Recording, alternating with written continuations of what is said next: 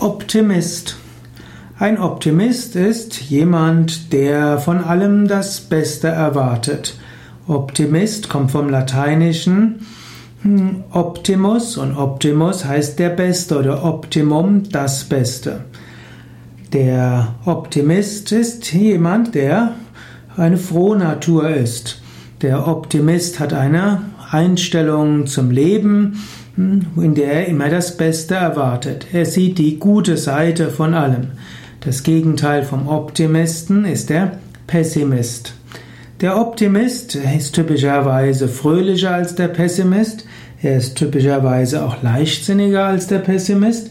Der Optimist traut sich mehr zu und probiert mehr aus. Der Pessimist ist etwas vorsichtiger und passt etwas mehr auf. Wer lebt länger?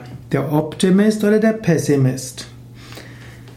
In früheren Jahren, also zum Beispiel um 2000, hat man oft gesagt, dass der Optimist länger lebt als der Pessimist.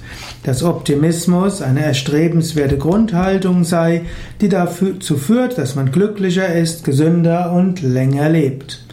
Und da gab es auch einige Studien, die zeigen, dass der Optimist länger lebt als der Pessimist aber nur unter der sogenannten Ceteris Paribus Bedingung. Das heißt, wenn man alle anderen Faktoren ausklammert.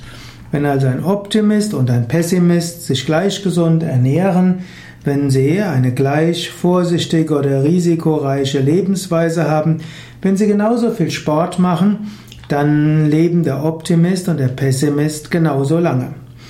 Aber hier liegt auch schon die Krux, denn die Pessimisten haben eine Neigung, vorsichtiger zu leben, sie haben eine Neigung, gesünder sich zu ernähren und etwas rechtzeitiger zum Arzt zu gehen.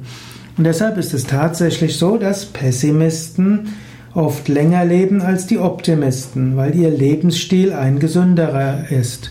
Am besten wäre es natürlich, ein Optimist zu sein, der gesund lebt. Also von Menschen das Beste zu erwarten und trotzdem bestimmte Vorsichten zu ergreifen und aufzupassen, dass man nicht enttäuscht wird. Sich gesund zu ernähren, aber nicht ständig sich Sorgen zu machen, dass irgendetwas Komisches am Essen drin sein könnte. Sport zu treiben, aber nicht ständig überlegen, was jedes kleine Zwacken zu bedeuten hat etwas zu wagen, aber eine gewisse Vorsicht zu haben. In der Wirtschaftswissenschaft hat man mal eine Untersuchung gemacht und hat festgestellt, die erfolgreichsten Menschen sind die paranoiden Optimisten. Das heißt, diejenigen, die das Beste erwarten und trotzdem ständig überlegen, was kann schiefgehen. So ist am besten Optimismus und Pessimismus miteinander zu koppeln. Und da die wenigsten Menschen das in sich zusammen hinkriegen, ist es gut, dass in einer Gruppe immer Optimisten und Pessimisten zusammen sind. Es ist gut, wenn im Vereinsvorstand oder auch in, dem, bei, in einer Initiative Optimisten und Pessimisten da sind. Es ist gut, wenn in einem Team, in einer Firma, in einer Behörde Optimisten und Pessimisten da sind.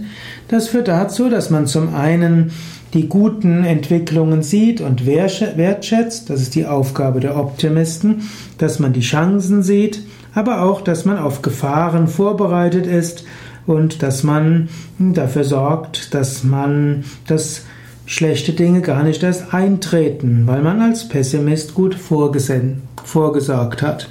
In diesem Sinne überlege selbst, bist du Optimist oder Pessimist? Meistens ist man ja beides zusammen. In welchen Situationen bist du eher Optimist? In welchen bist du mehr Pessimist? Und in den Gruppen, in denen du bist, in den Teams, in denen du bist, ist Optimismus und Pessimismus ausreichend ausgeprägt, damit man Chancen sieht und gleichzeitig vorsichtig ist.